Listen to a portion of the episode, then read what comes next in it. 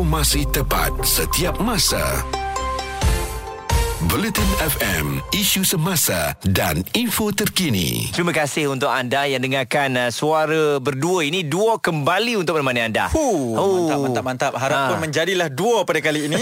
uh, sebab sekarang kita bukan nak cerita tentang duo, tapi Ha. ada tujuh langkah bijak sebenarnya. Ha. Sebab bagi saya lah, kebanyakan uh, orang kita ni, kalau nak turunkan berat badan, ahem, termasuklah kepada Disney yang bercakap ni. Betul. Kita tewas dengan gula, makanan-makanan manis ni. Saya setuju ya. Saya dengan Hanif uh, kedua-duanya aktif bersukan Yap. tapi berat badan kami masih lagi bukan yang kami mahukan. Betul. Sebab gula punya hal. Betul sebab kita rasa berkayuh 140 km pun Muaz main bola 90 minit pun Ha. tapi sesi minum-minum teh tarik tu yang mungkin hmm. uh, menewaskan sesi sebelumnya itu tadi. Betul. Ya. Jadi ini tujuh langkah bijak untuk mengurangkan gula. Yang pertama, minum air kosong bagi menggantikan minuman manis seperti air berkarbonat, air sirap dan juga cordial ya. Ya.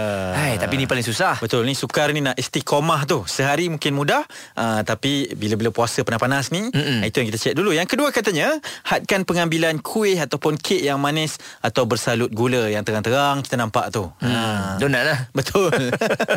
Okey, elakkan juga uh, snack tinggi gula di antara waktu makan utama dan juga sebelum tidur. Mm-hmm. Waktu makan utama dan juga sebelum tidur eh coklat lah kan. Betul. Selalunya kita sebelum tidur tu makan coklat. Ha, kadang-kadang kita nak snacking tu kan hmm. ha, Kita terlupa Mungkin kita nampak snacking tu macam ringkas Tapi sebab uh, coklat tu sebenarnya dah cover Makanan makan malam tadi tu Betul. Ha, Jadi pengambilan tu pun tak betul Dan seterusnya katanya Ada makan buah sebagai pencuci mulut Bagi menggantikan makanan bergula Seperti kuih, kek dan juga bubur Betul? Hmm. Ini sangat setuju dengan pengambilan buah ni uh, Gula secara semula jadi Okey, Ha. tapi bulan puasa ni kena skip sikit lah ni. Ah, betul lah. Nak macam mana kan, tepung pelita banyak. Betul. tak boleh nak elak. Okey, dan seterusnya baca label dan elakkan produk yang menyenaraikan gula di bahagian awal senarai ramuan. Ha. Wah, ini tips baru juga ni eh. Betul Ha. Selalu baca label lah. Uh, Itu pentingnya ada ingredients tersebut tu Untuk Betul. kita tahu. Dan ini saya suka. Pilih produk berlabel rendah gula Dan bebas gula. Uh, Contohnya sugar free tu. Hmm. uh, Ataupun kalau pergi lepak minum-minum tu uh, Kena ada biasakan perkataan kurang manis. Uh, Kurang manis dalam minuman Lebihkan manis dalam Senyuman. Yap.